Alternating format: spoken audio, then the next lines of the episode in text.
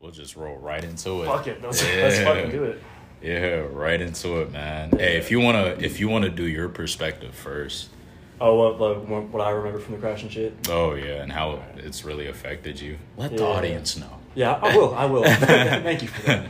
Yeah, I know, I don't remember as much as you do about it. That's, I'm fucking sure. But I'm trying to think of what I really do remember. So, all I really remember from the crash, if I'm being entirely honest, is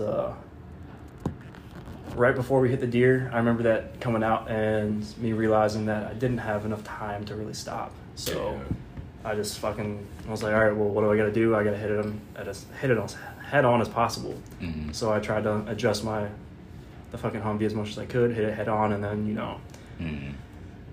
We got unlucky. That shit got lodged in our wheel well, man. Listen, I will always say this, man. I'll always say this. You did everything right in that situation. Yeah. It was just crazy to me that they tried to, put that shit on us as soon as possible. Yeah, man. Hey, that's always the talk, the discussion, man. I remember coming back on flight and, you had NCOs and stuff saying, oh, were you not penalized? And I'm like, nah, should we have been? No, we literally weren't at fault. Yeah, none of everything. I truly believe, man. Everything you did in that situation was perfect. I think we just got probably more unlucky than anybody could possibly get in their entire lives. Yeah. Until we survived, then we got lucky there, I guess. Mm-hmm. I guess you could say that. That's a little silver lining right there. Yeah, man. I always say, dude, feel like if anything was slightly off in that moment, it's kind of it could have been it, bro. Honestly, man, the fact that we were ejected, I always think about the two.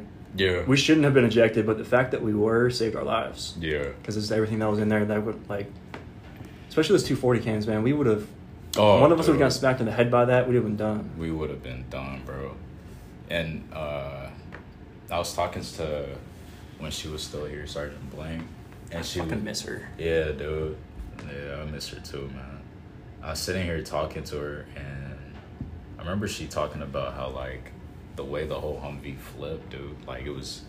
Yeah, she said that it was faster than, any other, Humvee roller training she'd ever done. Right.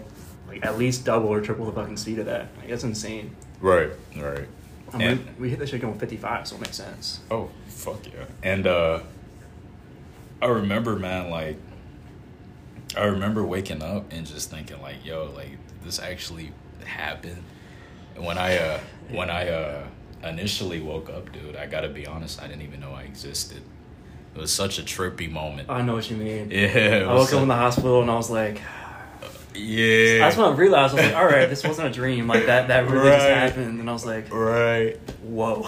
Yeah, man. I woke up on the floor and I was like, who, why, what, where, how, and what is going on? You're talking about when you kind of came to right after you rejected? Or? Yes, dude. Yeah. After, as soon as I was conscious again, I landed, skittered, still was knocked out at this time, and then I heard footsteps and I woke up a little bit, saw my hands and was like, all right, I'm fine. Yeah, I know. Somebody told me you did that. You're like, I'm okay. Yeah, I was like, what's going on?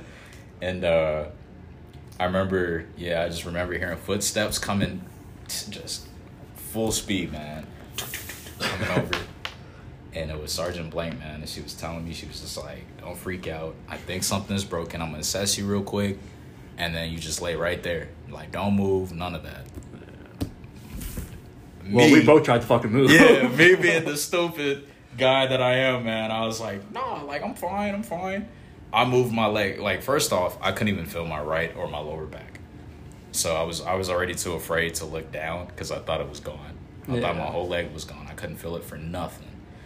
And I tried moving it, and I just heard a loud, just crack sound. Yeah. And that's when the tears came in. I was like, this is awful. I'm just not having a fun time. That's honestly one of the things I'm grateful for, the fact that I don't remember any of that stuff really. Yeah. Besides that one thing, I told you about where right before they found me, I was laying there and I was pretty sure I was going to die. So it's one of those things where I was kind of, it's one of those weird things, you know, and like you're at peace with that shit. Yes. Like you got no control over it. So at that point, you kind of just gotta, you know, relax. You know what's weird about that moment, man? I felt myself bleeding out, right? Yeah. Like it was a lot of blood coming out, and my vision was going blurry. And I just kept thinking to myself, like, it's scary how calm I am. You know what I mean? It is, man. Like it's not even the idea of like you're dying. You know, your body's just shutting down on you. It's this idea that your body's kind of like slowly withering, and you're like, okay. And that's when I really kind of had this resolve, man. Like I just laughed, and I just had a moment with God. I was like, man, I can't go yet. You know how they say like your life flashes before your eyes, right? Yeah. I had like a moment where I was going through the motion of my life. Like it was this timeline that was set, and it started playing from the beginning, all the things I had been through, and all of a sudden it was an abrupt cutoff. You know? Yeah. I mean? And I just kept thinking, man, like that just can't be it. You know, I have more to do. So yeah. That's when I was kind of like, man, I can't go right now. I can't sit here and, you know, give up. And I was more worried about you over there. Man, you got so messed up. Yeah, man. I probably asked about you when I was, like, out of it, when they were still talking to me. But you're the first thing I asked about when I woke up in the hospital. First thing, dude. I woke up asking where you were. Yeah. I was like, where's Natura? And then Sergeant Blake was trying to tell me just, hey, you know, just relax. But that's literally, like, I just kept thinking, like, yeah. And I remember that's when fucking she looked over and Morgan was shaking his head no, like I died or something, and she was freaked out for a second. Yeah, I was too, man. Nobody was really saying nothing about you at that time. Yeah. And I was like, dude, please just, like, let him be okay, bro. That's literally, like, man, that's literally all I could really think about in that moment. All right, man. I was just a crazy fucking day. I mean, honestly, as shitty as it was, it definitely bonded us for sure. Yeah. Like I said, like, you're my brother, like, for real. For real, man. So. Family. Yeah. I always say, dude, you know, if anybody's gonna understand what you're going through, man, I promise you, I'm probably the closest one. Yeah. And you definitely have a lot more battle scars than I do, man. Pretty cool scars, but you know. Or we're in this together, bro, because what happened there was nothing short of what the hell, you know? I mean, it's a miracle that we survived, honestly. So, honestly, yeah, when I went through the recovery and everything, got back to being able to walk again, I kind of realized that there was so much I hadn't done yet, too. Mm-hmm. I keep thinking about it, like, I got an itch that I got to scratch to do some, like, adrenaline junkie stuff. I want to go skydiving so bad. I just want to do stuff that makes me feel alive, because I realized, like, life going through everything, life's so short. There's so much that I hadn't done yet. So I'm just like, I gotta do all this stuff. Yeah, there was this cutoff, man. Like, I was thinking about my life, and it was like a movie that, you know how when, like, you know, a disc can't be read in a DVD player, you know, cut halfway through the film and be like, error. That's like, literally, man, I was thinking about my life, and then there was just this error moment. Like, it was like, all right, that's it. Yeah.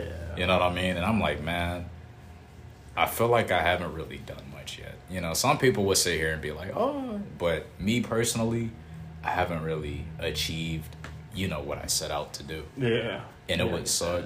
It would suck if I sat here and just was like, you know what, man, all right, I'll just go. Yeah.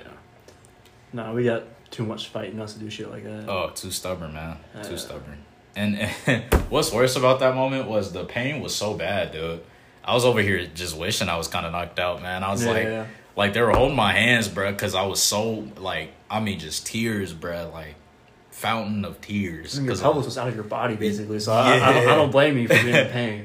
Yeah, man. I was like, my stuff was shattered, all kinds of stuff, man. And I remember they kept giving me updates on when the people were gonna arrive to pick us up. Yeah. And at first, like, this, you know, I hear some sirens, so I'm thinking, like, oh, thank God. That was just like the fire department. Yeah, nobody's gonna help us, but I was like, man, we waited like another like 10 minutes, bruh. And I was just sitting there the whole time, just like holding on, bruh.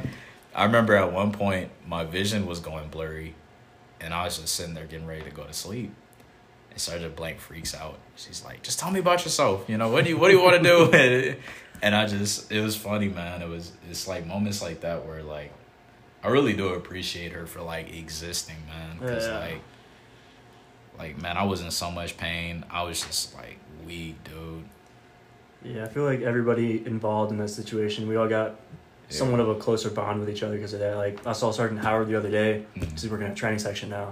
I was going in there asking questions about PTL stuff. Yeah. And he's just asking me how I was doing and talking about how I was looking a lot better because he came to see me at my house when I first got out of the rehab center for it. Yeah. And so he was just amazed by how far I've come. I mean, it's been almost a year, but at the same time, like, with everything that was wrong with me, that's crazy. Yeah, right. Exactly, man. Hey, that's a blessing in itself. And it's funny you say that, man, because, like, that's kind of how I am with Sergeant Kelman. Like, hands down, one of my favorite people. Yeah, dude. I like, just after the whole incident, man, I remember him, Sergeant Sorokin, man, they'd always check up on me. Yeah. Hey, you need anything? Hey, you know, they always cracking jokes. And he always, man, every time I see him, it's like, hey, how you doing, sir? You know, I'm always excited to see people like him and interact with him. And I mean, it's people like him that make work like easier to go to. I remember because he was my tech for a while when he was maintenance before he went over to op section and everything. And he always went out of his way to make sure like we were good, like make sure we were having a good time. We weren't, you know, down on ourselves constantly. Obviously, this job isn't exactly a fun one. So. Yeah, it's not all sunshines and rainbows, so, man.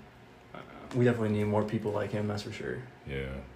I think what else was driving me, man, was just the fact that I didn't really get to truly experience anything yet. That was my very first tour. That was one of the things that I felt so bad about when I came to. I was like, this is this man's first time going out to the field, and he almost so bad. And you know what's funny, man? Like, so many people were telling me, like, man, that sucks. Welcome to my night. Yeah. You know, and I was just kind of thinking to myself, man, I'm just like, hey, I feel like, honestly, like, I don't regret a moment of that day. I really don't. Because it taught me a lot. You know, before the whole accident happened, man, I was, like, in this state of, come on, let's go. You know, I was always, like, doing the absolute most. And by all means, that's not a negative trait to have. It's not. Yeah. But I had to learn to slow down sometimes and just smell the roses, dude. Like, yeah. It definitely put my life to a halt, and it was frustrating for a time because, you know, I'm fresh out of BMT and tech, and all we did was sit here and just grind. Yeah. You know, we were always either studying something, taking a class, or learning something new. We were never. It was. Even on weekends, man, they were like, yeah, make sure you study this. Yeah. So when all I'm getting from doctors, leadership, friends, hey, you just need to sit here and let this thing heal. Yeah. You need to just lay down and relax. That's when I was kind of like, you know, first couple of weeks, man, I was frustrated. I was like, man, I can't do nothing. I mean, you're not built for that, man. You're not built to sit around. Yeah, right. And it got to a point, man, where after I was off all the oxy and all those weird drugs they had me on, you know, when I could actually level-headedly think, I was thanking God, man, because I was like, man, I found a form of peace that I was missing. You know what I mean? Yeah. Like, now, dude, like, nothing really bothers me or phases me. You know, a challenge comes in my way. You know, the old me would be all like hyper and let's go. I'm a little nervous now. I'm just, you know, just do it. Yeah, man. It's really no, like, it's really no tough thing for me to do now. It's not something where I'm like, yeah. I mean, after what we went through, there's not a lot that can really be tough for us. So. Yeah. I stay telling Houston, man. You know, it'll say something like, "Oh, this is gonna hurt." I'm like, bro, listen.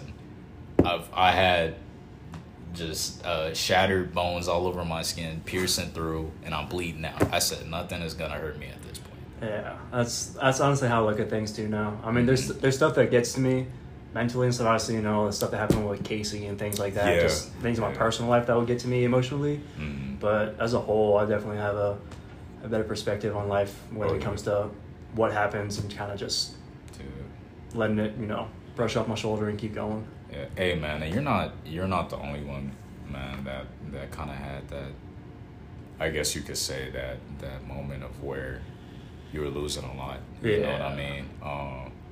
Man, I can't tell you how many people, dude, I sit here and try to talk to them on a regular basis, don't want to talk to me.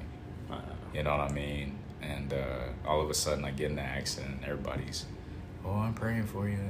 Stuff like that is frustrating because it's like you only want to sit here and be for me out of pity. Yeah, it's not because they're trying to be there for you. It's because they think it's the right thing to do. Exactly. It's never a genuine thing. And when you have a moment where you're super vulnerable, you know what I mean? You're on your oxy, and you hear stuff like that, man. It gets to you in a way where you're like, man, like you know, what am I doing wrong? Yeah, I have more people reach out to me in my week in Fargo at the hospital than I had probably in my 3 years in the military. Bingo. And I'm honestly grateful for it, for the fact that I kind of figured out who my real friends were. Yeah. Like my small friend group here, like they're the ones that helped me through shit that I was going through during my recovery and everything that happened to me. So it was kind of a blessing in disguise when it came to, I really did figure out who the hell was there for me and who wasn't, and who actually cared enough about me to be there for me in the times where like I was at my lowest to help me get back up. Exactly. And that's how me and Houston got so freaking close, dude. We were already close beforehand. Yeah. Like by all means, like we did everything together, dude. But like Houston became straight up family for me, especially at that time, because this dude, man, I'm telling you, I sit here and brag about him all the time, man.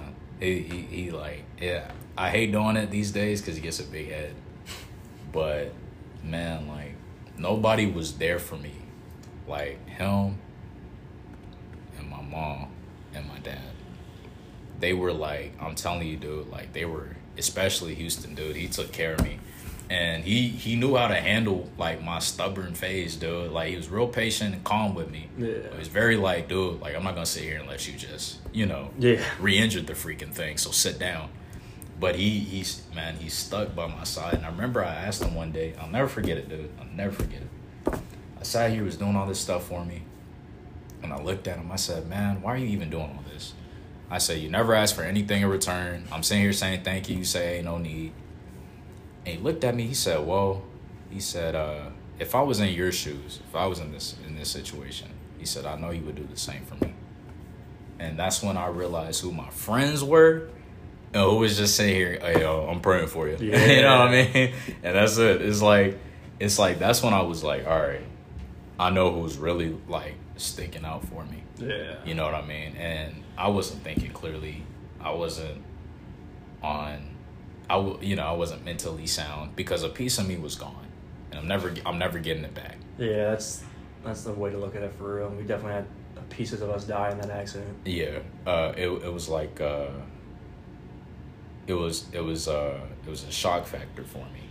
Yeah, you know, and moments like that where I'm so vulnerable, it really is dangerous on who you allow into your life.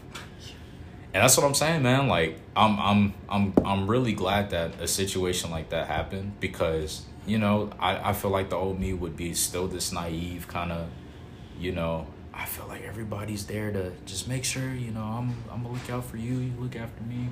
Yeah. I realize, man, like, you know, not everybody has your best interests at heart, and you don't owe anybody anything. Yeah. You know. What up, fool? Hello. We're doing a podcast.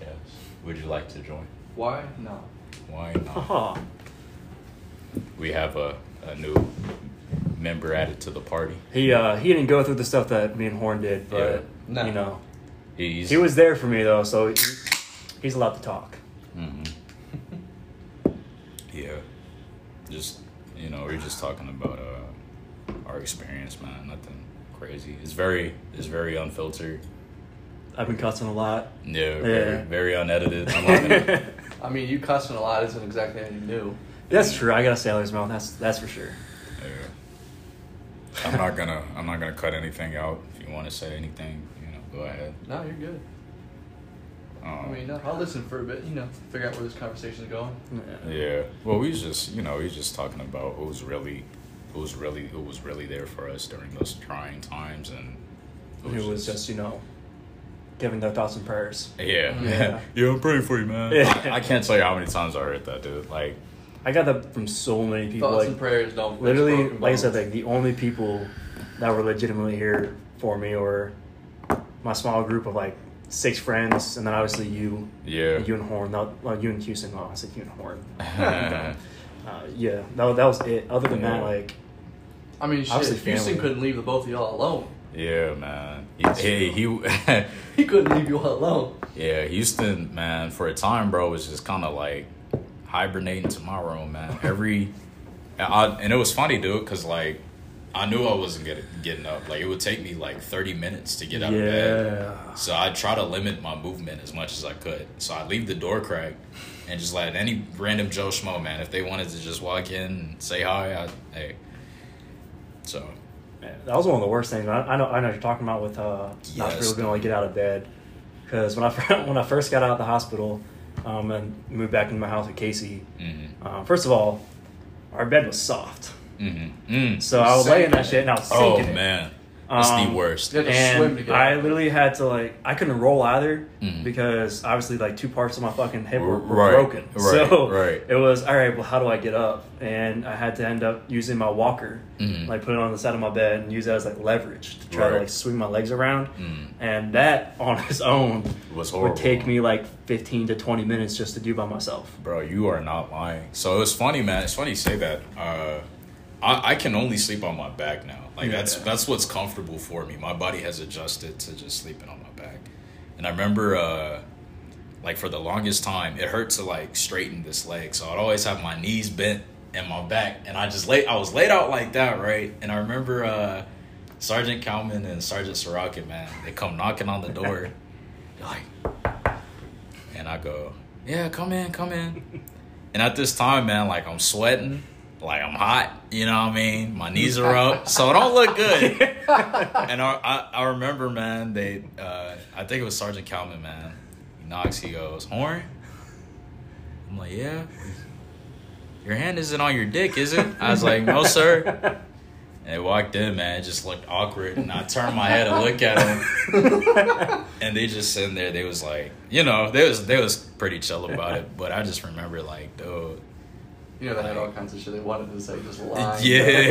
It's like, it was just a little too soon. It was like 2-3 weeks down the line, they would have said some shit. Yeah, right. This was like fresh, like me coming back. Yeah. So, they tore them to pieces. Yeah. Trying to hold that shit in. Yeah. All I know is Sergeant Sorokin, if you see me in that position, oh my God, you would have lit my ass up. That'd be no mercy for you. Mm-hmm. I mean, shit, you being late... So, Trevor, you being laid up in bed did come to one benefit. When you texted the group chat saying you wanted to play D&D, I was like, bitch, how are you getting here? And then you're like, house. Exactly. And I was like, do you have a table? And I was like, you literally told me, like, you've been to my parties. I've got folding tables everywhere. And I was like, yeah, you're right. So I remember this because we were playing. It was a campaign based off like Norse mythology and shit, and completely derailed into nautical nonsense. I just laid in my bed, just on my back, and I had my little dice tray with me on there, and I'll just roll. I'm dead, bro. And then I'll point at someone and like, hey. Move my character. So I was like, this is the point where you could like lean on your side just a little bit, and you were like always sprawled out like in the picture, like Johnny, like one of your French girls. Not even that, like in the cartoons, like you have like the Greek Roman emperor that's like leaning back eating grapes on this random platform. That's what you look like. Oh man! You should have gotten some grapes. You were just like you like with a wave of your hand were like movement, and I was just like every single time you did that, I was like I swear if he puts peasant after a single 2 seconds, I'm packing up my shit and going home. I wouldn't have put peasant on there. I was on too many drugs at that time. Yeah, man. You're not fucking lying, dude. Yeah, because also, believe it or not, some of the 2 most iconic things of that entire campaign came out of being at your house playing. Because it was Push because that was the dumbest fucking shit. That wasn't here. Was it not? I was talking about the pan? Yeah. No, that wasn't here. No, because it was the second time we went back. Yeah. But, what was the other one? Oh, right. Fucking Tyler's character dying. Oh, I do remember that. And then it gave birth to his number one most iconic character, Bobby. Yeah, Bobby. Yeah, the most original D&D name. He's like, I'm just going to call him Bobby, and then proceed to make him the greatest character he's ever built. Oh, wow. Man, all I did while I was down was watch movies, dude. I watched so many. I think within a week, I watched all of Community, The Office, and Parks and Rec. Yeah. So I was just sitting there in my bed, like Casey's going to work and shit. I was sitting there by myself in my bed, and I was like, "What am I gonna do? Because I can't get out of bed by myself." I was like, TV," and yeah, I watched all that. Dude, I sat here and binge watched all of the Marvel saga, the Infinity Saga. Binge watched all of that. Binge watched Community, did Dexter, Breaking Bad, and I think one other one. I can't think of it right now. You know TJ, right? Sergeant Daniel? Yeah. Tell me he does not look like the Dean. Yes, dude. Bruh. Yes, bruh. Oh, my God, dude. I was making his rap view the other day, and he was in there, and I never saw it before. And then I took his picture, and then I looked at the picture on the rap, and I was like, hold up. Right, the rap, squishes it just a little bit, and that was it. And it doesn't help that he wears the glasses, too. Nope. Right. So I was just like, oh, my God. I looked at him and was like, you ever watched Community? He's like, nah. You know how many times I've asked him now? Ever since you first mentioned that, hey, show me your rap. I want to see this. He refuses to pull that. I'm convinced he doesn't even keep it in his wallet now, because he know I'd probably steal his wallet and try to find it. That's funny, man. Man's probably has it under the rug at his house in a safe. Dude fit the description down to the T, man. It's crazy. He does. I didn't even think of that until you brought it up. Yeah. I never I'd known him for a while too, and it never clicked until I made his badge. I was like, oh my God. God damn. How did I never see this?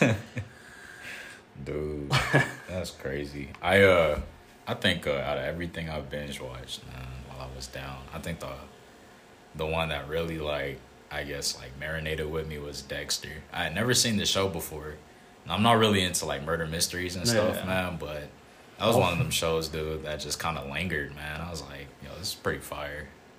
It's pretty freaking fire. They love that show, and they're coming up with a limited series for it too on HBO. Yeah, They're remaking the final season. Yeah. I understand now. You know what I mean? After watching, I was kind of like, all right, yeah, I get it. Just the concept of it was, cool. A serial killer that kills other serial killers. Mm. And I was just like, that's a dope concept. Me and my brother watched that a lot. He had the complete series on DVD.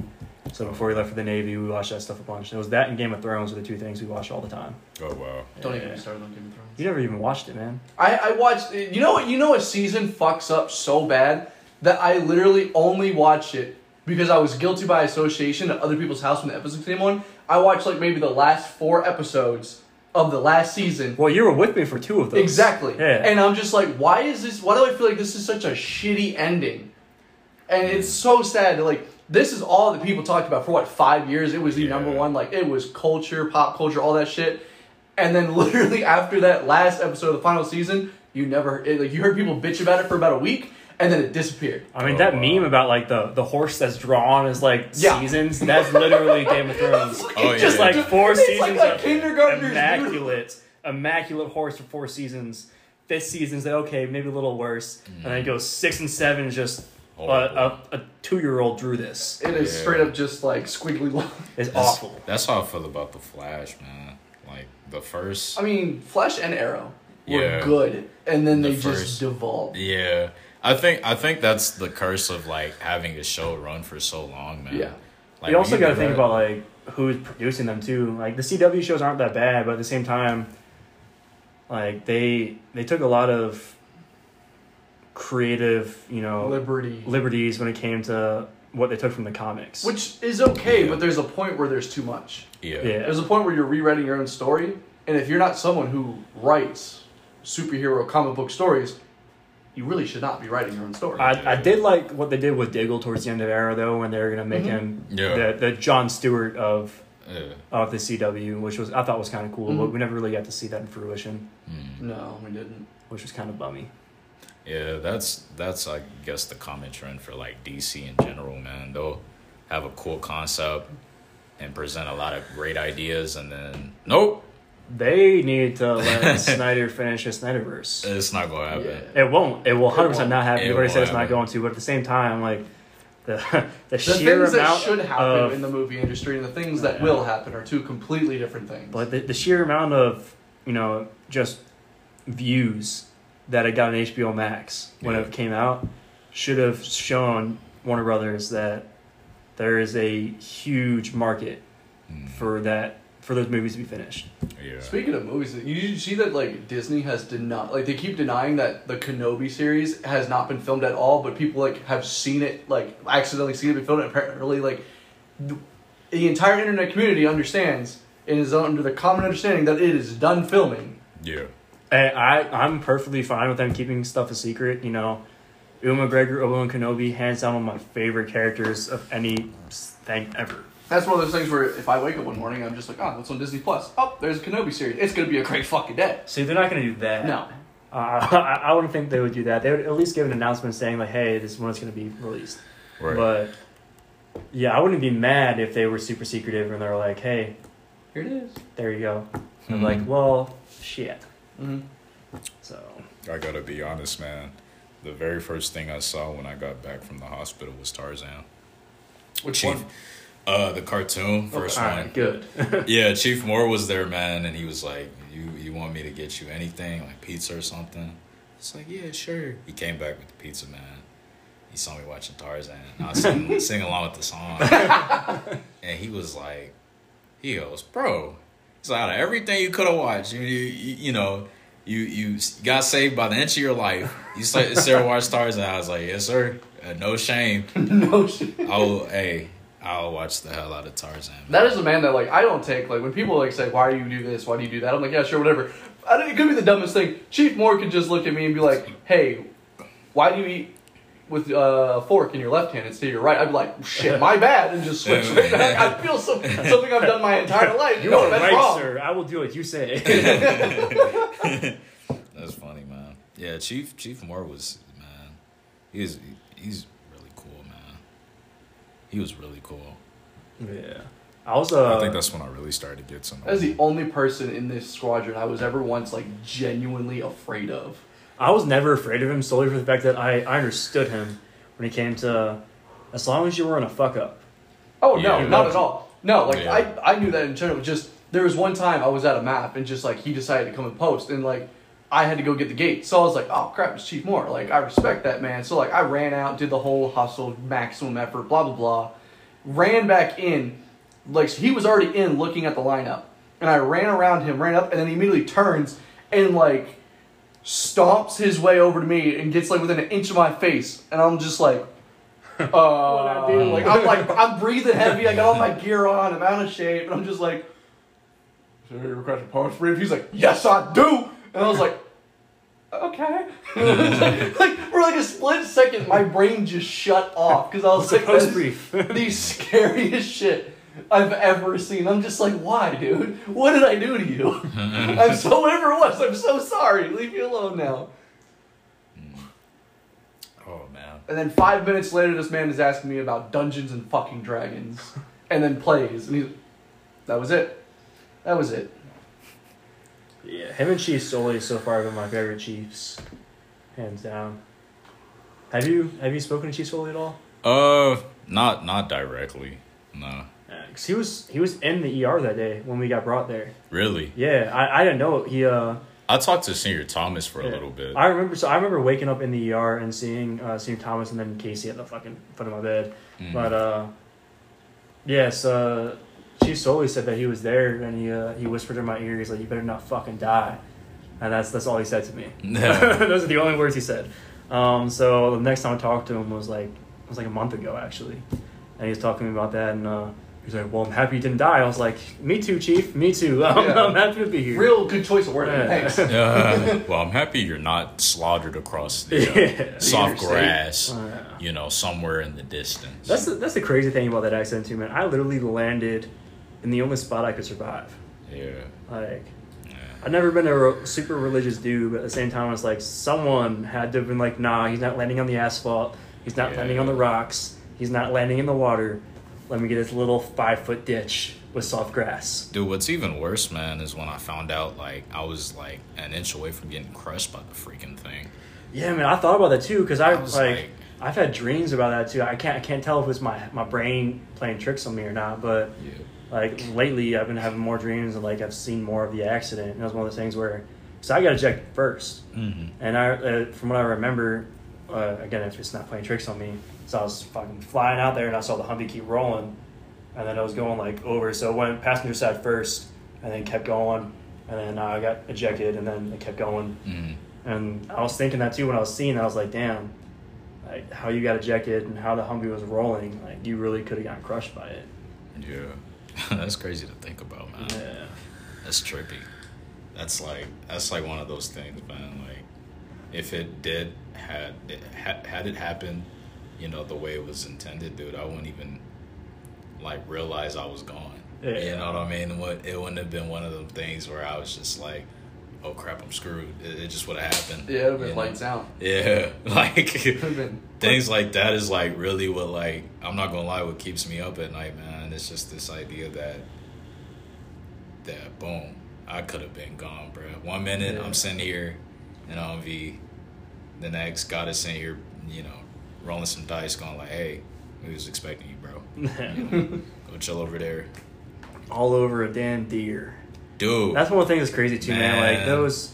You remember how long we had to wait, too, at the BX to go because we were waiting for the maintainers? Yes, bro. I actually, I met one of the maintainers on that team. Uh-huh. About, like, 2 or 3 weeks ago. Really? And he was talking to me about stuff, and I told him, you know... He was asking me why I was getting med board and stuff like that. I told him about the accident. He was like, holy shit, you were that kid? And he's like, how was your maintenance crew? And as I asked him, I was like, all right, well, I got a question for you then. I was like, why did y'all leave without convoying out with us like you were supposed to? Mm. And he's like, oh, man, our leadership told us to wait another 30 minutes while we were at the BX. And if you all weren't there, just go ahead and leave. And I was like, all right, I get that. But then why didn't that get, you know, pushed over to us so we weren't sitting there waiting for y'all? And he's like, I don't know, man, that's crazy. And I was like, yeah, because, you know, if we had left those 45 minutes earlier, we wouldn't have hit a deer. Yeah, we probably would have been chilling, bro. We would have been on us because we're 5 minutes away from the site when it happened. Yeah. So it's like we literally would have been on the site. There would have been no deer. But then, yeah, it was like, that was just crazy. I mean, I was talking to him about that. He thought that was kind of crazy, too. But I guess, you know, shit that's supposed to happen is going to find a way to happen. Yeah. I always think about, like the other side of the coin. You know what I mean? Because, so me, being the way I am, I'm a firm believer, you know, in Jesus Christ and God.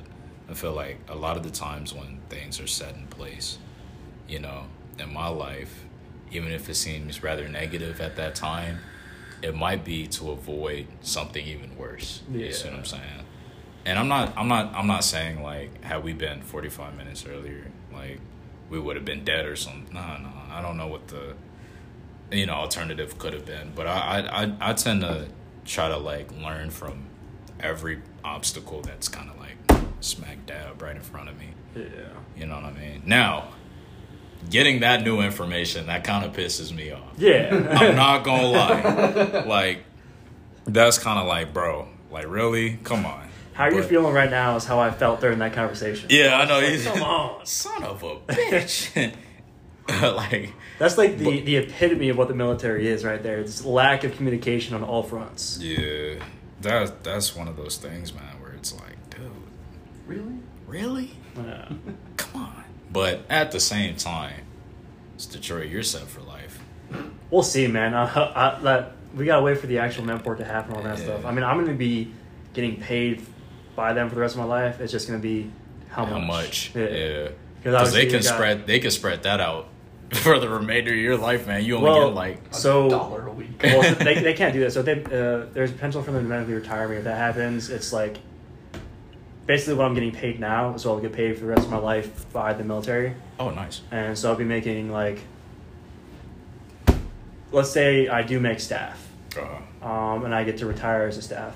then I'll be sitting at like $36,000 a year off of the military, and that's untaxable shit too. Mm-hmm. So I get that for the rest of my life, unless I got so much better that, you know, somehow the aneurysm goes away and my leg all of a sudden doesn't need metal on it. Right. Then so I would be able to do that, and that's actually something I'm kind of hoping happens, because I was thinking about that too. It alleviates some pressures when it comes to civilian sector, when it comes to jobs. Yeah. I'm like close to $40K a year off of what the military's giving me. Mm-hmm.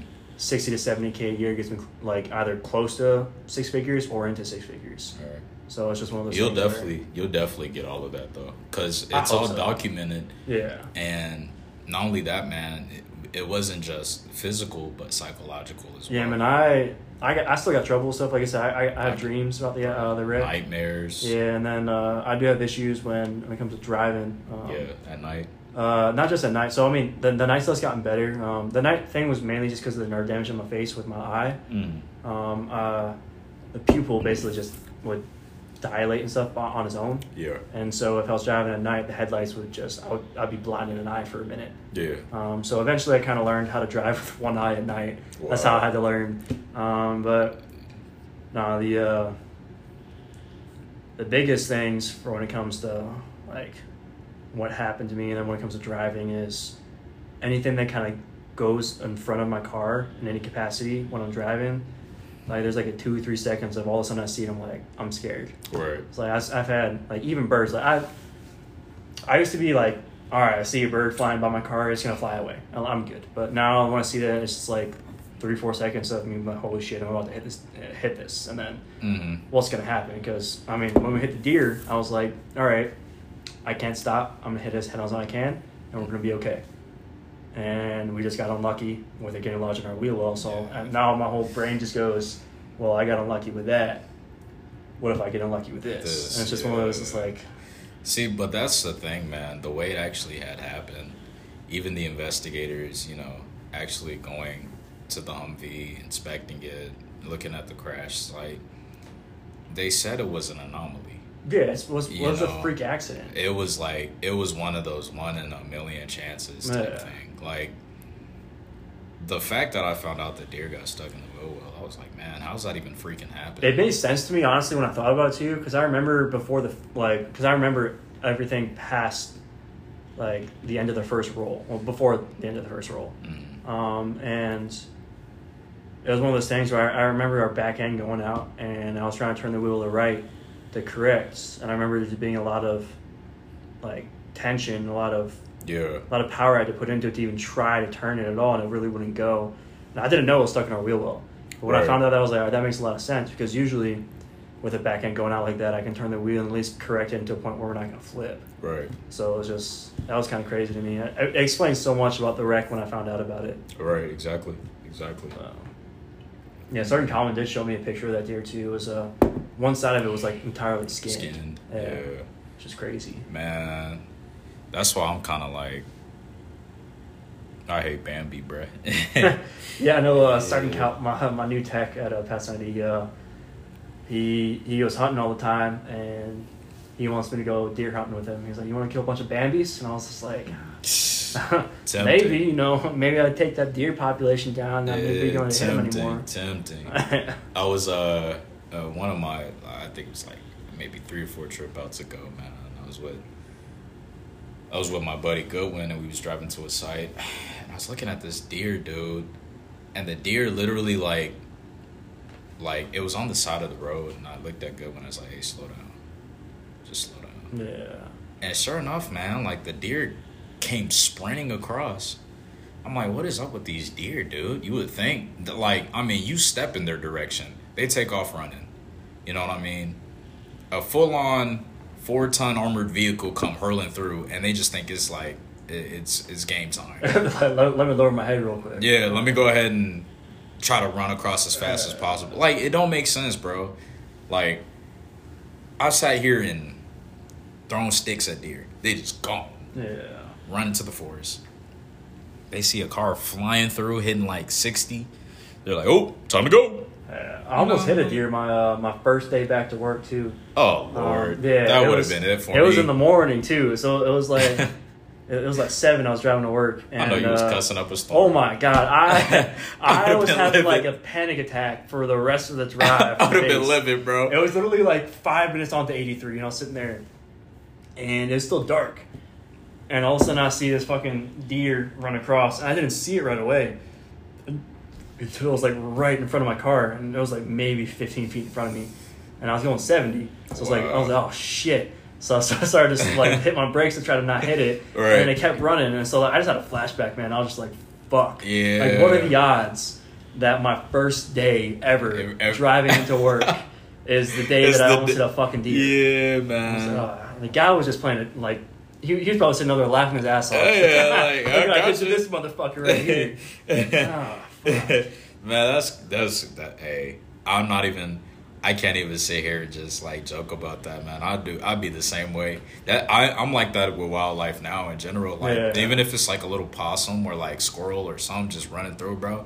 Like I'm super cautious because I'm like man, watch I like run it over. The whole wheel skitters because of the blood and flips, and now I'm all, you know what I mean? Yeah. Just the way my legs been, I'm just kind of like let them run through, man.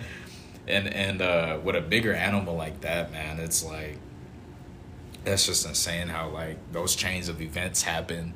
The fact we were in the front, the fact that, you know, you had those certain individuals there at that time, the fact that the deer was set in place at that moment and that, and in that second where everything just kind of, like, came together. Yeah.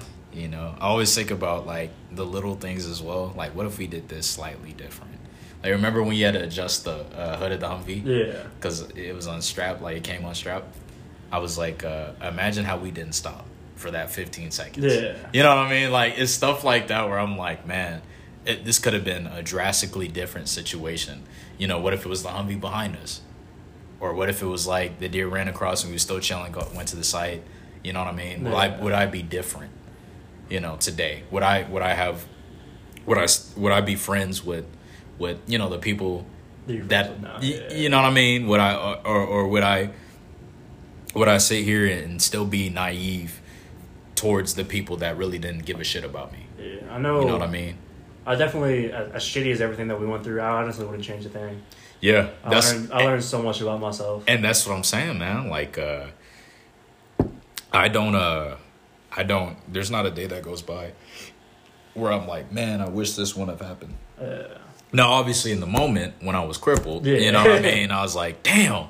But, you know, it gave me a lot of time to reflect. We went, like, Houston and I went to the lake one time when I was freshly off the walker. I was still kind of limping, but I was making my way through. And we went to the lake, man. We was just chilling there for a second. I was like, man, there's not a thing I would change. You know, I was finally off the oxy, and I was, like, clear-headed. It felt great. Man, I couldn't stand the oxy. They said I had to take 2 a day. I only took 1. Yeah. I did 2 for initially because of the pain, and I stopped, man. Like, the room would spin, and yeah. I was gone. Yeah, man, I got a lot of addicted personalities in my family, so like, really the only hard, like, painkillers they ever gave me that I was okay with taking was Dilaudid when I was in the hospital initially. Yeah. That was just because, like, when I was not on it, my leg felt like there was just like 50 saws just sawing all day. Yeah. And that's the thing, man. Like, it's, man, that oxy was an indescribable, dude. Like, at one point, I don't even remember it, but Houston was telling me, like, one night, man, I just broke down to him. He said, dude, you just kept on crying. He's like, I didn't know what to do. You was just miserable. I was like, man, I don't even remember that. He was like, yeah. He said, that night, you sat here and you just broke. He was like, you was just crying. There was tears. I couldn't make out a lot of what you were saying. He said, he was like, but bro, you was just shaking, just crying. And I don't know. He was like, man, you're tripping. Yeah, that's where you and I differed with that stuff. Because I was still living with Casey and everything. And I didn't want her to, like, to see me break down. Yeah, and that was the thing, man. I thought I was holding strong, this whole time. But he told me every time I took the oxy, man, like, I was just weird, you know? And that's the thing, man. Like a lot of the times when I took the oxy, dude, I was almost like, just zooted, man. I was just gone. No, don't get me wrong. It numbed the pain. All right. Yeah. It did what it needed. Yeah. It did what it needed to do. It was quite effective. It kicked in right away. You just don't like how you feel on it, honestly. Yeah. Ah, man. And I wake up the next morning and it was fresh pain. Yeah. You know? That was the worst part about it initially, man. Yeah. Because I was different with you than you, because obviously you had to sleep with your legs bent and everything. Mm-hmm. I had to sleep with my leg brace on and locked, so my leg was straight 24/7. No, thank you. For 2 months, I couldn't do anything to that. Yeah. That was the worst thing in the world, man. Yeah, no, thank you. And I still I sleep on my stomach now, but I still can't sleep with my leg bent too much. I can't. Or else it gets locked in there. Uh huh. I can't sleep on my sides, dude. I literally can't. Yeah. I used to be able to curl up like that. Now, dude, I attempt that, and I'm just bro, this actually sucks. So I'll just my body's comfortable with the back now, because that's literally all I did was lay on my back. I will sink right into my bed and fall right on asleep with that. Yeah. I still have my freaking leg hook, dude. That I used to move my leg around. It didn't help for the first 3 weeks, because I was sitting here trying to get out of bed as best as I can. And I remember I forgot who walked in my room.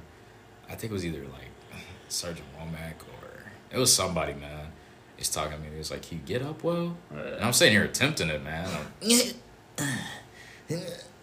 Couldn't move nowhere, man. I was trying to use my leg hook to move this one off, but even if I went too far, my whole leg would lock in and felt the metal, and it just pain. So you're limited, man. But I remember I would always be happy when Houston would walk in, because I'd be here, and he'd help me get up. Yeah, I remember my first time trying to get out of bed. In the hospital, actually. Mm-hmm. Obviously, I've been in the bed for 3 straight days. Right. Maybe more. I can't remember, honestly. And they tried to have me get up. And the moment I put weight down on my right leg, my pelvis just started screaming at me. Mm-hmm. And there's 2 nurses next to me. They had to hold me up, because I couldn't do it. And I was with a walker next to me and everything. Yeah, exactly, man. They told me to stand straight up. No, the first, I think, the day after the surgery. Yeah. Just to see how it felt, man. I was about ready to pass out. Yeah.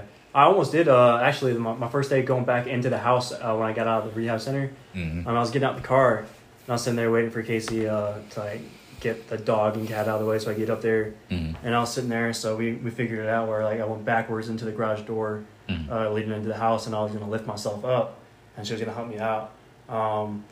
But it took her longer than I thought. So I was sitting there waiting for her, and then I started to faint.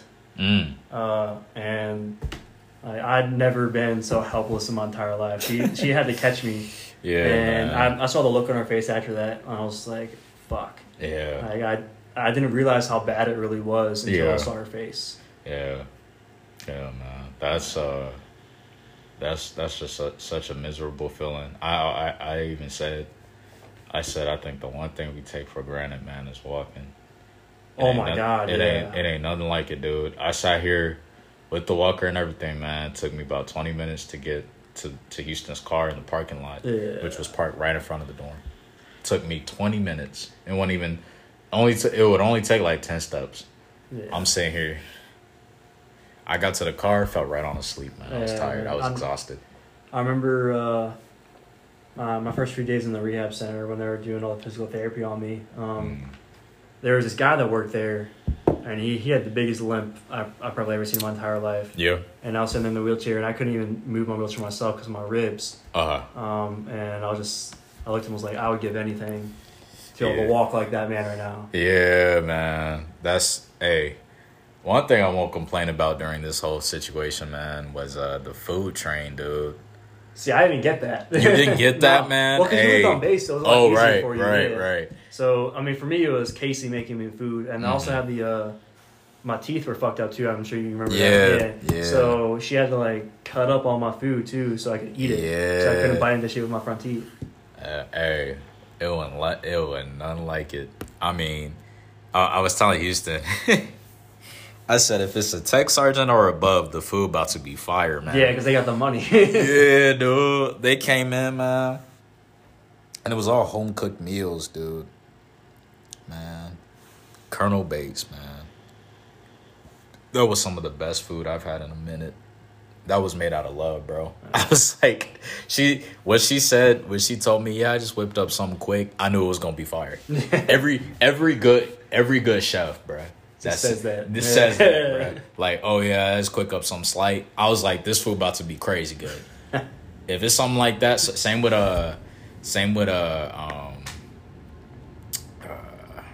what's his name, dude? Grilled the chicken, dude. He mean with the grill, man. I can't even think of his name right now. What rank is he? Tech sergeant. Yeah, I'm not. I'm so like, yeah. Like my brain all over the place right now. I hope you don't hear this, man. That would be crazy. He's like, ah. He's like, damn, I cooked him that chicken for no reason. Right. And his food was some of the best I have, man. He gave me two containers. He was like, yeah, you can have one for now and then one for dinner. I was being nice, and I was like, you know what? You know, Houston taking care of me. I'll give him the other one. Well, you ate that, and you're like, no. No, hey, man. I ended up giving it to Houston, but I sat here and regretted it, man. I took one bite of that chicken, dude. I was like, yo. Did God make this shit? And Houston didn't. So the way Houston eats is kind of weird. Like, he'll like, let's say you got mashed potatoes, fried chicken, and mac and cheese on your plate, right? He's the kind of guy to focus on one aspect of the meal. He doesn't go around. He don't mix and match. He don't like eat the chicken, eat the mash. Like he'll strictly eat the mac, then go over to the mash, and then get the chicken. But hey, I'm not even gonna get into this. That's how we eat, man. My God. And I remember he had finished the mashed potatoes and the asparagus and left the chicken. I was about ready to steal it. Like I had finished my whole plate. I was done, and I looked at his chicken and I was like, "Man, you gonna eat that?" He's like, "Oh yeah, absolutely."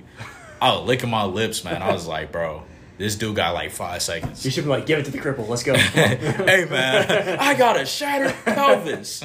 Like, guilt trip him. You could have, man. You definitely would have given that shit. You'd be like, Dan, you're right. You were eating too slow. You said, you know, I was trying to be nice, man. I took one bite of that chicken. I was like, really? Like, that thing was so good.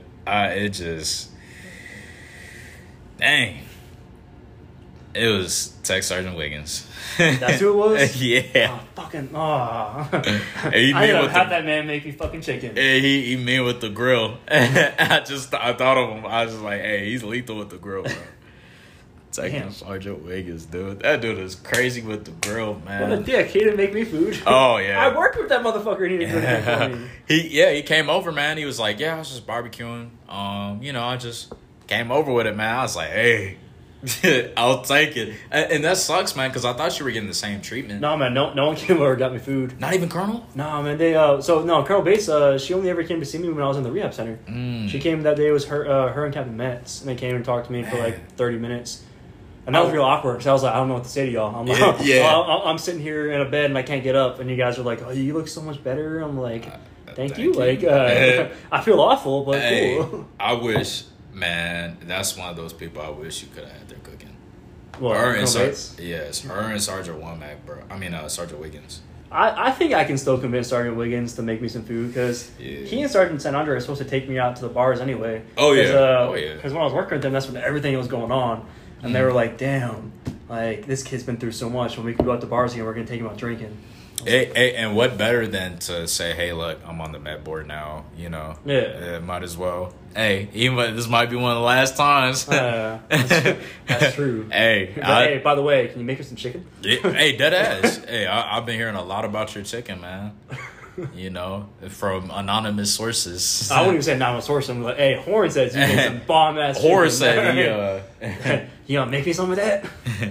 Hey, Horn said he said he loves you because of that chicken, man. I'm trying to figure out. You know? That dude is he's gifted with the grill, man. Yeah. He's gifted with the grill. See, now all I can think about is chicken now. This is your fault. Yeah. Hey, I'm thinking about that juicy chicken, man. That thing was like, I mean, the smoke was coming off it. You know what I mean? And you ever had hot food? That was like freshly grilled then too. It wasn't, yeah. Oh my god. Yeah. Yeah. Anyways, man. Yeah. That yeah. I think if I had to, you know, compare like which one was better, I think Colonel Bates beats him by like a hair. Really? That food, and it wasn't even like hot food. It was like kind of chilled. You know what I mean? So you like made. It was like it was kind of like, so she had like this ground turkey beef on top. Okay. Like some carrots that were sliced thinly and lettuce and like rice on the bottom. She had like this sauce on it, dude. And I had mixed it all up and was eating it, man. And I had eaten, like, I told myself, I was like, yo, I'm gonna save it for dinner. So, you know, I had been like an hour in, man. And it wasn't like cold, but it was like, you know, it was like a lukewarm. Yeah. Bro, that thing was still fire. Like, I was like, what in the world? It wasn't even hot. It wasn't like the chicken, you know what I mean, where the juicy chicken was, you know, it was fucking steaming. Yeah, it wasn't like that. It was like, I was scarfing it down, man. That's how you know that's good, man. You get hot or cold and it's still good. I knew it was going to be fire, but I didn't know, like, to what extent. Because she sat here and said it was something slight. Whenever they say that, if they say and hype up their food, 9 times out of 10 it's going to be trash. Yeah. Like, if they're just like, oh, yeah, no, you're going to like this. But if they sit here and they go, yeah, you know, I just whipped something up last second. Bro, yeah. I sat back. I was like, all right, I got to see what this is all about, man. I still have the taste of it in my mouth. It's so good. Did you ever get a chance to talk to her husband, Owen, about stuff? Mm-hmm. Yeah, he was there when she handed me the food. Really? Yeah, he taught me what to do. He taught me how to walk better. Yeah, I know. Yeah. Honestly, man, it's crazy the fact that he was there for us during our recovery. Mm-hmm. I learned so much from him about shit. Yeah, you remember, if you remember that one commander's call, it was like one of the last ones before they had dipped out. Yeah. He talked about those. Oh, okay. He told me, I had like met him after the commander's call. Yeah. And he said, Horn. He said, man, I ain't even recognize you. He said, you moving around so nice now. I said, sir, I took your advice. He said, every day just walk around the dorm. Yeah. He said, go outside with your little walker and just kind of walk around the dorm. He said, it give you peace of mind and you're focused on something. And I did that every day. Yeah. Every day.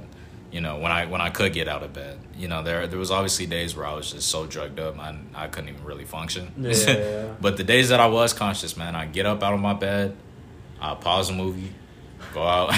Because, I mean, 9 times out of 10, it was like a movie playing. Yeah. Get up, go outside the building, just walk, man. I did that. And, hey, shout out to my mom, man. When she got here, she really...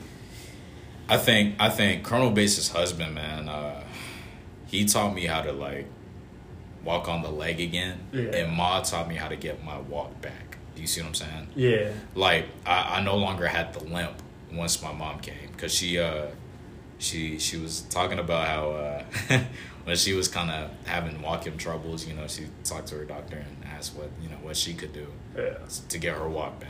And she kind of had me doing the same thing. It was simple, man. She just said, exaggerate your walk. She said, when you're getting ready to take that step on the leg that hurt, she said, go slow. She said, gonna hurt. Yeah, by all means. She said, I'm not gonna sugarcoat it for you. She said, but that's how it's gonna get stronger. And and at that time, I know you can testify to this, man. You know, our legs, bruh. Like, I don't know about you, man, but my thing was so skinny. It had, oh my god! Yeah, it looked like something off a movie, dude. Like I feel like I could see all my bones. Yeah, it was like my calf was flat, and like all of this was just like no meat, no nothing. And I remember just exaggerating my walk on it, man, and it hurt and tired me, but that's how I got my walk back. I wasn't limping no more. Yeah, I know. For me, Owen was more of a. Helped me on the mental side of things. Yeah. Because, I mean, I was nowhere near where I needed to be physically when I first started talking to him. And he was mainly helping me about, like, figuring out how to navigate my feelings and shit. Because after the stuff that happened with Casey and then obviously, you know, like, my grandma died, my grandpa getting cancer and all the stuff that was going on. Yeah. I was in a fucked up place.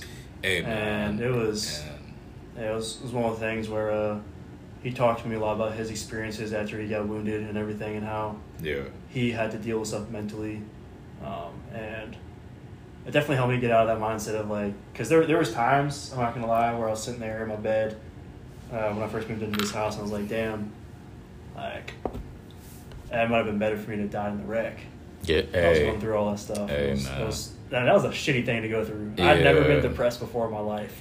It was one of those things where it was like, it hit me like a truck, and I didn't know how to get out of it. Dude, you ain't lying, dude. There was one day, man, I had 5 mental breakdowns, like back to back. It wasn't like I had one day of the week, and then like a week later. No, bro, like I sat here and kept up this act of, hey, I'm a happy-go-lucky kind of guy. I'm gonna keep to the positive side of things, and I had deluded myself into thinking that maybe if I just sat here and looked on the brighter side of things, I was going to be okay.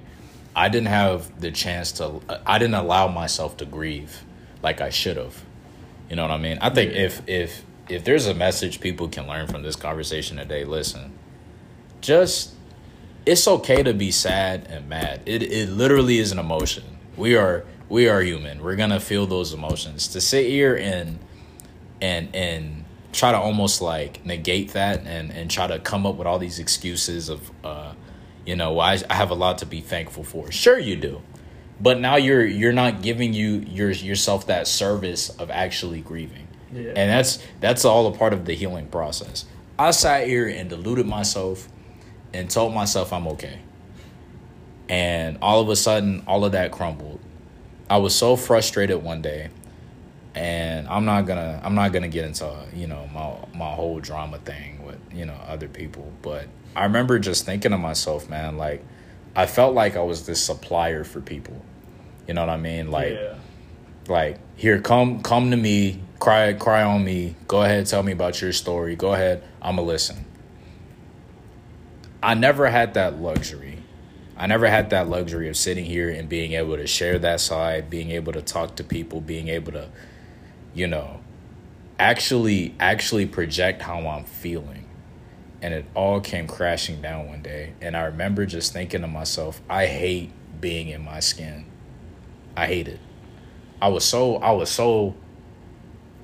Listen, man, I was so messed up one day that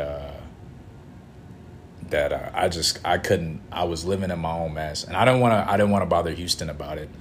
I don't want to sit here and be like, look, hey man, I'm going through hell right now. But at the same time, man, I was like, I was missing so many steps of my life, man. And it was a build up. It was, in my life in general, even before the wreck. I was always the go-to guy.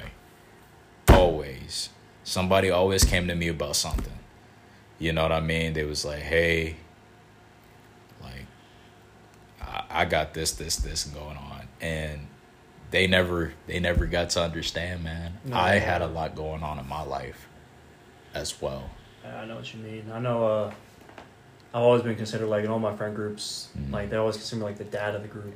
Yes. They always come to me for advice and stuff. And I've always thought of myself as, like, someone who's good at giving advice. Mm-hmm. But no one ever really sat there and was like, hey, like, how are you doing? Yeah, man. It really wasn't until Houston, man. And even then, I was, like, so foreign to it. I didn't know, like, when old dude was sitting here taking care of me because, the first week, I'm sitting trying to do laundry, clean my room. Obviously, I couldn't do none of it. But I remember Houston just, hey, man, like, talk to me. And I was so foreign to it. I've never had anybody to just, like, I'm going to be honest, man. Like, I'm going to keep it a $150. They're like, I've had plenty of moments in my life where I wish I could have had somebody to just sit here and cry to. Yeah. You know what I mean? Sit here and, hey, look. This going on in my life right now. It's just so messed up. I just need to talk. I never had that. Never had it. Even while I was sitting here crippled, I was still trying to sit here and help people. And I never gave myself. It wasn't until I went to Miss Darlene that she helped me to realize, like, look, bro, you need to let out a lot of your stuff. Yeah. She even told me, she said, it's great that you're high spirited. She said, I wish we had more people like you. She said, but at the same time, you are denying yourself that release. And I feel like, you know, that wreck, man, like when I had those breakdowns, bro, like I was sitting here like, dude, yeah, like this, I can't keep going on living like this. I literally can't. And that's what I'm saying, man. Like, without that wreck, dude, I probably still would have been this deluded, hey, you know, just come cry to me. I'll be your little safe haven. And yeah. I can't live my life like that, man. I can't be a savior to half these people, especially when they're not even going to give the same respect back. Yeah. I mean, I feel the same way as you do on that shit. Yeah, dude. Yeah, I give advice to people, but I'm not going to go out of my way to, like... Yeah, man. To, like, help them out in the way that I used to before. It's a cruel world out here, bro. It's a cruel world. If you show me that you're there for me in that capacity, I will be there for you in that capacity. But I'm not going to exceed what you are to me. We give off the same energy, man. Yeah. Like, you know, if you're going to sit here and act this way towards me, you expect me to just... you know, go life over limb for you? No, I'm going to act the same way that you act to me. Exactly, man. And people like Houston, man, they say scientifically, statistically, they say you'll make 3 good friends in your lifetime. Yeah. I truly believe Houston is my first one. Yeah. Like, truly. And I mean that in all aspects of a friendship. Not only has this man become family for me, but he's become a lifelong brother for me. Like, he's just...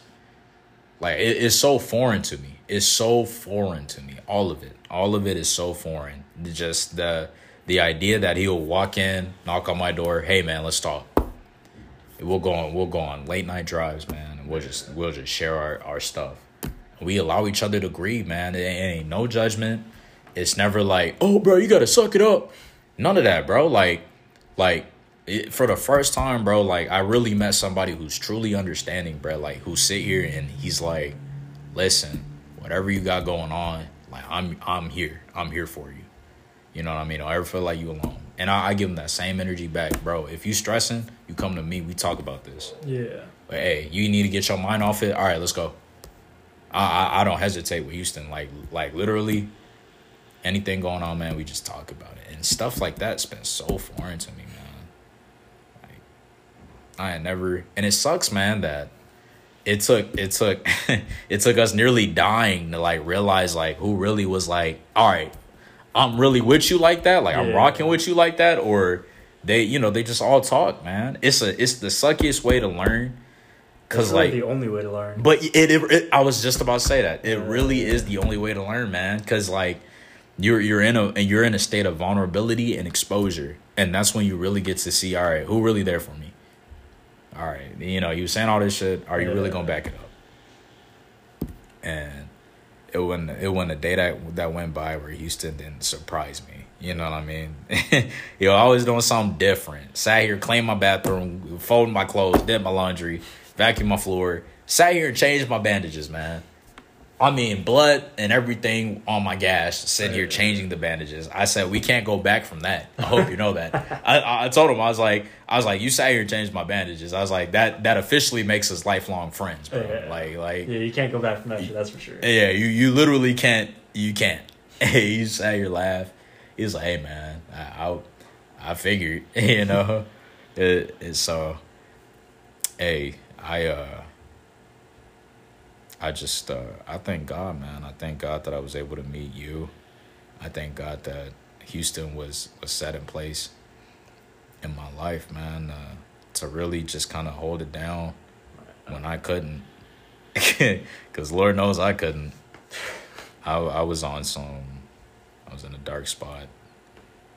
And you, Houston, you know, my mom, my dad, dude, y'all, you know, y'all were just there, and man, I gotta say, man, there ain't a thing I changed. There wouldn't be a thing I changed. Yeah, I know, as crap as everything was that we went through, I wouldn't change anything either. Yeah, that's the thing too. Like with you and Houston, like my family too. Like honestly, after the wreck, if y'all hadn't been there, I wouldn't be alive right now.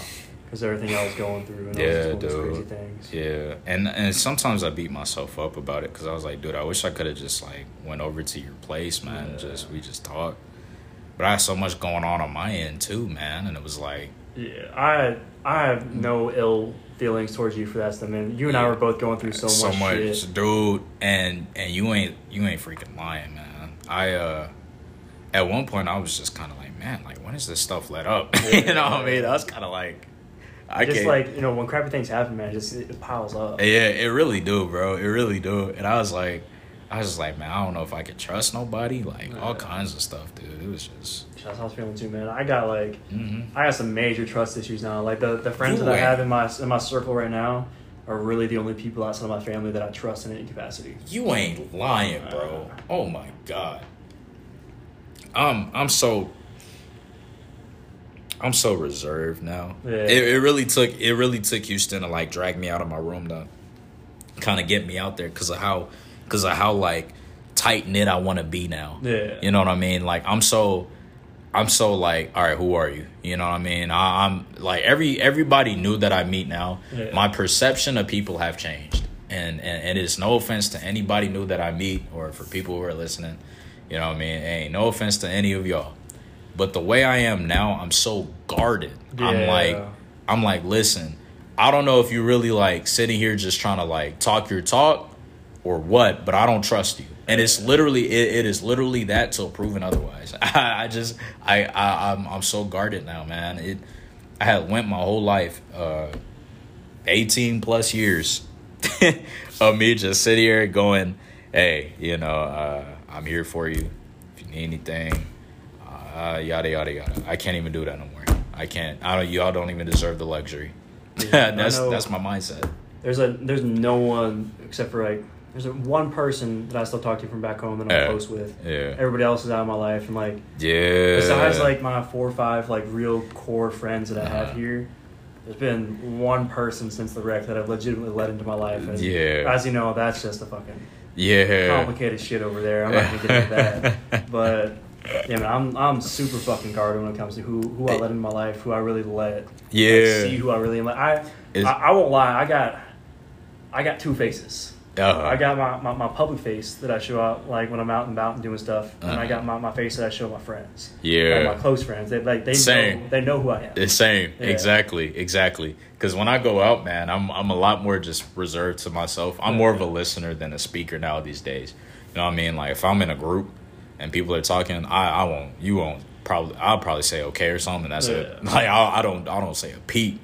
Houston really sees, like, the more, like, raw. Yeah. My mom, dad, you know, they see the more raw me, just me being me.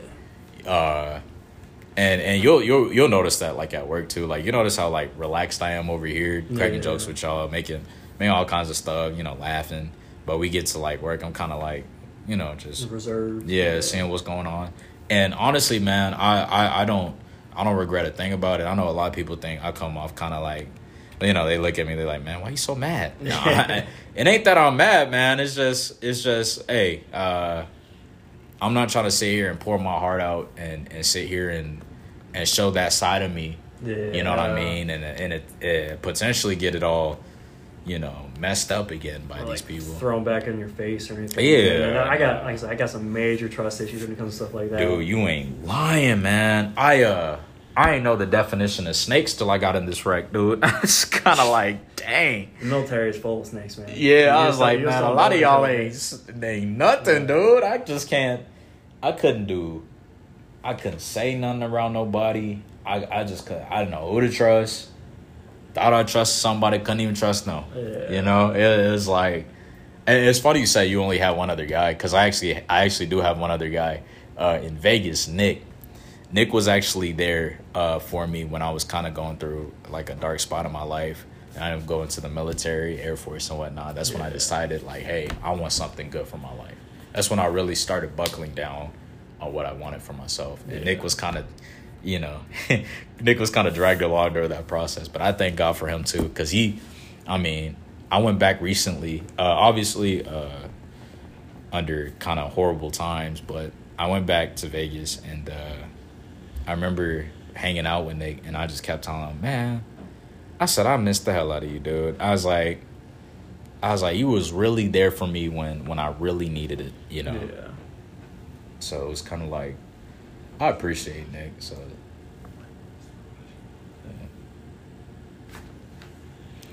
Yeah. It was definitely one of those moments where I appreciate Nick, man. He's definitely one of those rare apples, man. Is he perfect? No. You know what I mean? But who is? Yeah. So, hey, but I learned a lot, man. I learned a lot for sure. Yeah, definitely. I learned more about myself in the past year than I ever knew was possible. Obviously, you know, you think you know yourself, so it's one of those things where when sure this happens to you, you really learn what you got in you when it comes to, you know, fight and what really stuff that gets to you mentally. Yeah. What you can handle, what you can't handle. I think the most toxic trait I learned about myself is hiding my raw emotions. I did that so much. I'm so unfiltered now. People think I'm crazy. No, I'm serious. Like now, man, if somebody asks me how I'm doing, bro, I'm blunt. Yeah. And I literally, I don't owe them nothing to sit here and say, oh yeah, I'm okay, I'm fine, and lie to them. You know what I mean? Like, I'm, you know, you ask me how I'm doing, look. And if you look at me like I'm crazy, look, you should not ask. Yeah, I know. I'm definitely different when it comes to that, where I really only tell the people that I'm close with how I'm feeling. Yeah. But if someone else asks me how I'm doing, I usually say, I'm good. Like, I'm all right. Yeah. Like, I even, like, it took, when it came to, like, this small group of friends, it took me finding out that Casey was starting to date someone else for me to break down in front of someone. Yeah. And I'm sorry, man. Hey, man, listen, I got no ill feelings towards her. Like, she helped me through one of the worst times in my life. Yeah. She was there. Like, she had told me when we broke up that she had thought about breaking up with me prior to the wreck. But then when it happened, like, she got freaked out. And then she realized, like, she kind of had to be there for me. So, like, I love her for that. And, like, honestly, you know, her dating someone so quickly after we broke up, that sucks. But at the same time, like, how mad can I really be that she moved on? Yeah, right. And so, that's you being grown up about the situation, bro. It really is. For me, the reason why I'm so open now is because I never really had the luxury throughout my life to say, listen, I'm not okay. Yeah. You know what I mean? And I'm not gonna go. I feel like it's more personal stuff, so I tell you, but not on the podcast. Yeah, you know what I mean? Yeah. Like, it's a lot of my childhood of getting taught and learning and adapting to just sweep things under the rug. You know what I mean? Yeah. And not only is that the most toxic thing possible to do, but I got so well at it that people don't even remember my sad moments. Yeah. People don't even, well, you know, when back in, I never thought you sat here and cried. Of course you didn't sit here and realize I was crying in the background. I hid it. Yeah. I swept it under the rug. I never had the luxury of saying, listen, I'm sad. I'm going through it. Never had the luxury. I always felt growing up that if I told someone that I was that sad or that down, they'd look at me differently because, you know, we're guys, right? Yeah. Like, we're supposed to hide our emotions. And listen, under the rug. I want to say, as a foreclosure, this isn't a sexist thing, man, but I truly believe, man, like, I told my mom this. I said, as a man, I can only take so much, dude. I really, like, I can sit here all day and listen to people talk and just spread, you know, whatever they got to spread on me. But sometimes, bro, like, and I've even tried to sit here and talk to people. Yeah. But it's either thrown back in my face or it's half-assed every time. It ain't no, like, oh, like, all right, you know, let's make, you know, we're going to get through this. And they actually go ahead and, nah, it's, oh, okay, well, I'm praying for you. Yeah. But then be so quick to come to me and ask for my advice. You know what I mean? Hey, Horn, what would you do in this situation? Hey, what can I do? Really? Come on, bruh. And then it's like when I'm actually going through it, all of a sudden I'm the bad guy. You know what I mean? Because I want to sit here and for once feel sad or angry. Yeah, and then look down on you for that shit. Don't make sense, man. Yeah. It don't. And I'm glad you said that, man, because I had told my mom that. I was like, listen, I said, it's not a sexist thing. I'm not trying to sit here and say women don't sit here and grieve. I'm not saying that, man.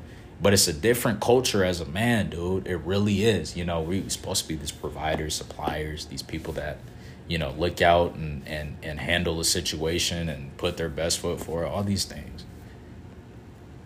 But I feel like, man, sometimes, man, like, when I want to sit here and have somebody I can sit here and just talk to, bruh, I hadn't had it. Yeah. You know what I mean? And obviously there was my mom, my dad, you know, they're my parents. They've been there, you know, through it all. And I'm not denouncing none of that. I'm not saying that they haven't helped me in tough times. But, like, you know, me being off on my own in certain situations where I've wanted to talk to people, I just didn't have that leeway. Yeah. I didn't have that shoulder I could cry on, to be honest. Yeah, I wasn't even going to talk to anybody about anything I was going through until Owen literally dragged me to see Darlene. Mm-hmm. And like that, yeah, I was bottling everything up. I was just dealing with myself, and I talked to Sergeant Coleman initially. I was like, I can trust you. Yeah, right. And I started talking about everything I was going through. He was like, hey, I'm gonna get you to talk to Owen. Yeah.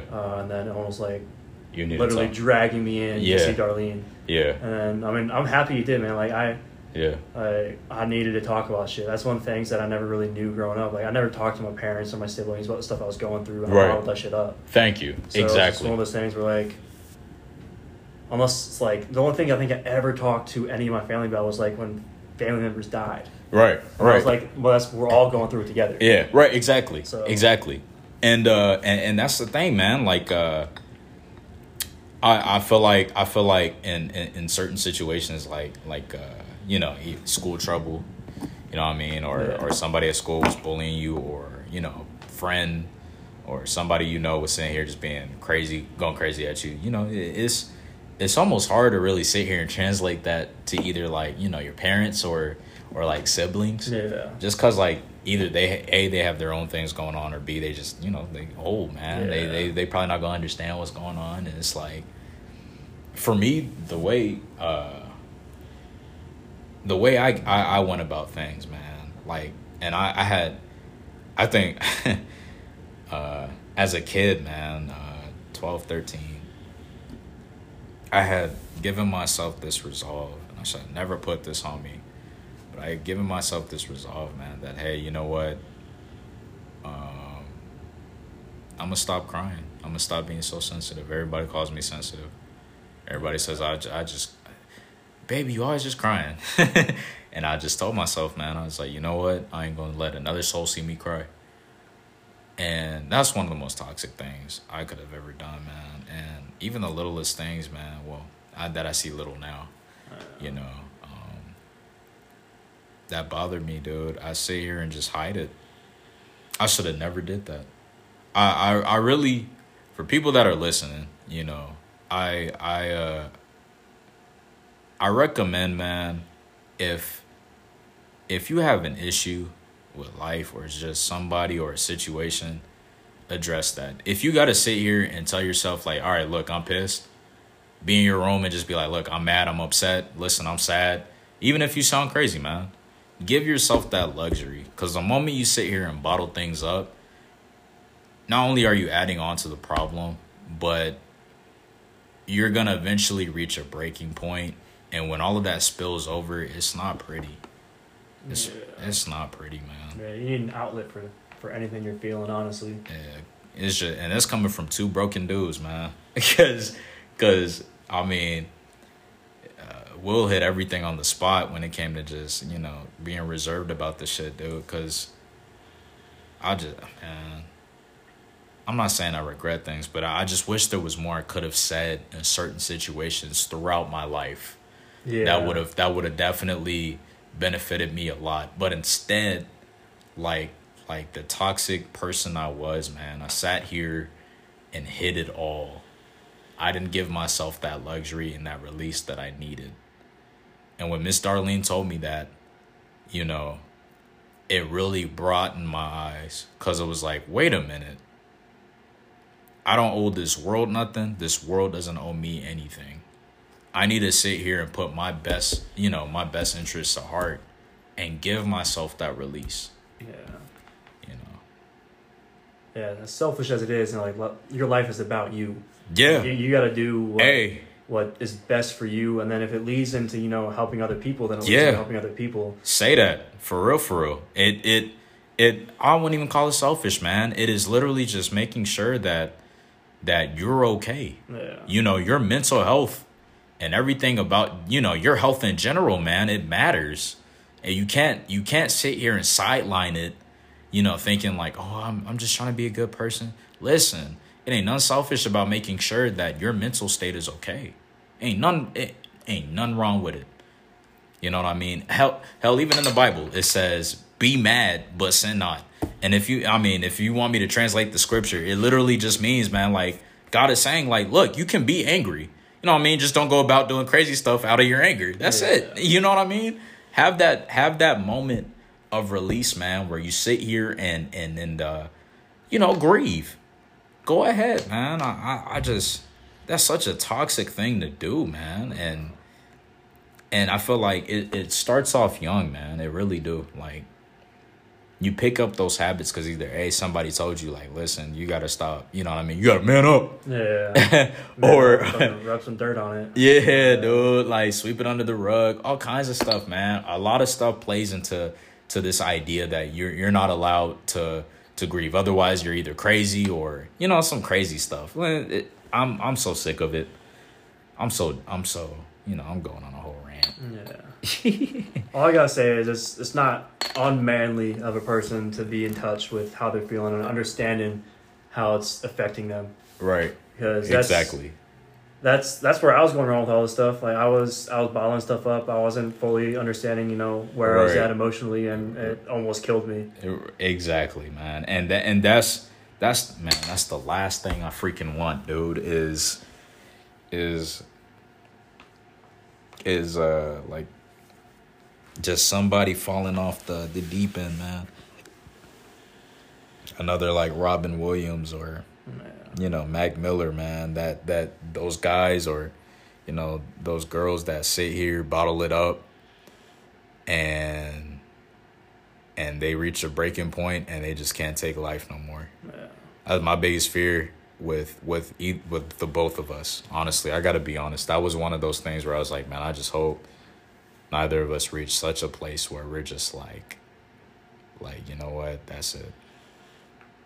Yeah, that's a scary place to be in too. Like, yeah. I remember one of the only thing that really stopped me from doing anything was I was thinking about what it would do to the people in my life that I cared about. Exactly, man. The people in your life that really sat here and you know, stretched their neck out, man. Yeah. I don't take a moment of, man, one of my most memorable moments from that wreck is seeing Houston and my mom conversate, joke, laugh. I was lying in the bed from across this room because mom was chilling in a hotel on base. Mm-hmm. I was like sitting there creeping, looking, and Houston and mom just sitting here laughing, conversating, and I just, man, that was probably one of the happiest moments of my life, dude. Yeah. Honestly, I can say that, like, no shame. I was like, these are the people right here that's if I don't got nothing else, man. If I don't got nothing else, my life could be complete just chaos. I know those two specifically would be like, hey, let's get through it. You know what I mean? I saw them and I was just like, I I'm not saying I owe them, but I gotta see my life through for these two people. Yeah, you know I know what you mean. Yeah, it was one of those things, man, where almost life went slow-mo for me. I just marinated in that moment. I said I could kick the bucket right here and I'd be happy. Yeah. Because I know that at the end of the day, they got me. You know? Yeah. And there ain't a day that's gone by where they betrayed me or made me feel lesser or none of that. None of that. That's why I'm all about, like, family. Yeah, family is the most important thing to me. I've always been a family person, but even through this, obviously not just my, like, blood family, but, like, like you, Houston, my friend group and everything like that. Y'all are family to me. Yeah. So some of those things are like, y'all my boys, man. Yeah, y'all the most important people in my lives. Oh yeah, y'all my boys. Yeah. Yeah, man. You wanna wrap it up? Yeah. Hey, I appreciate this time, man. This was kinda last second. I just wanted to feel like I really wanted us to just kind of talk about it, man. Yeah, I don't think we ever really had a chance to just sit down and talk about everything. Yeah, it's kind of healthy, man. Yeah. I really appreciate your time, Mr. Troy, and having it kind of last second. For those people curious about like my mini series, my anthology series, it's still coming up. It's taking a lot of editing, a lot more than I thought it would for my first, but hopefully you guys enjoyed that as well. I'm gonna wrap it up right here. Thank you, Stitcher, for talking on my podcast and us just ranting. Two crippled dudes ranting for about a good hour and a half. You know. I was happy to do it for you, man. Yeah, appreciate it. All right, well, I'll see you guys on the next one. You guys have a good day.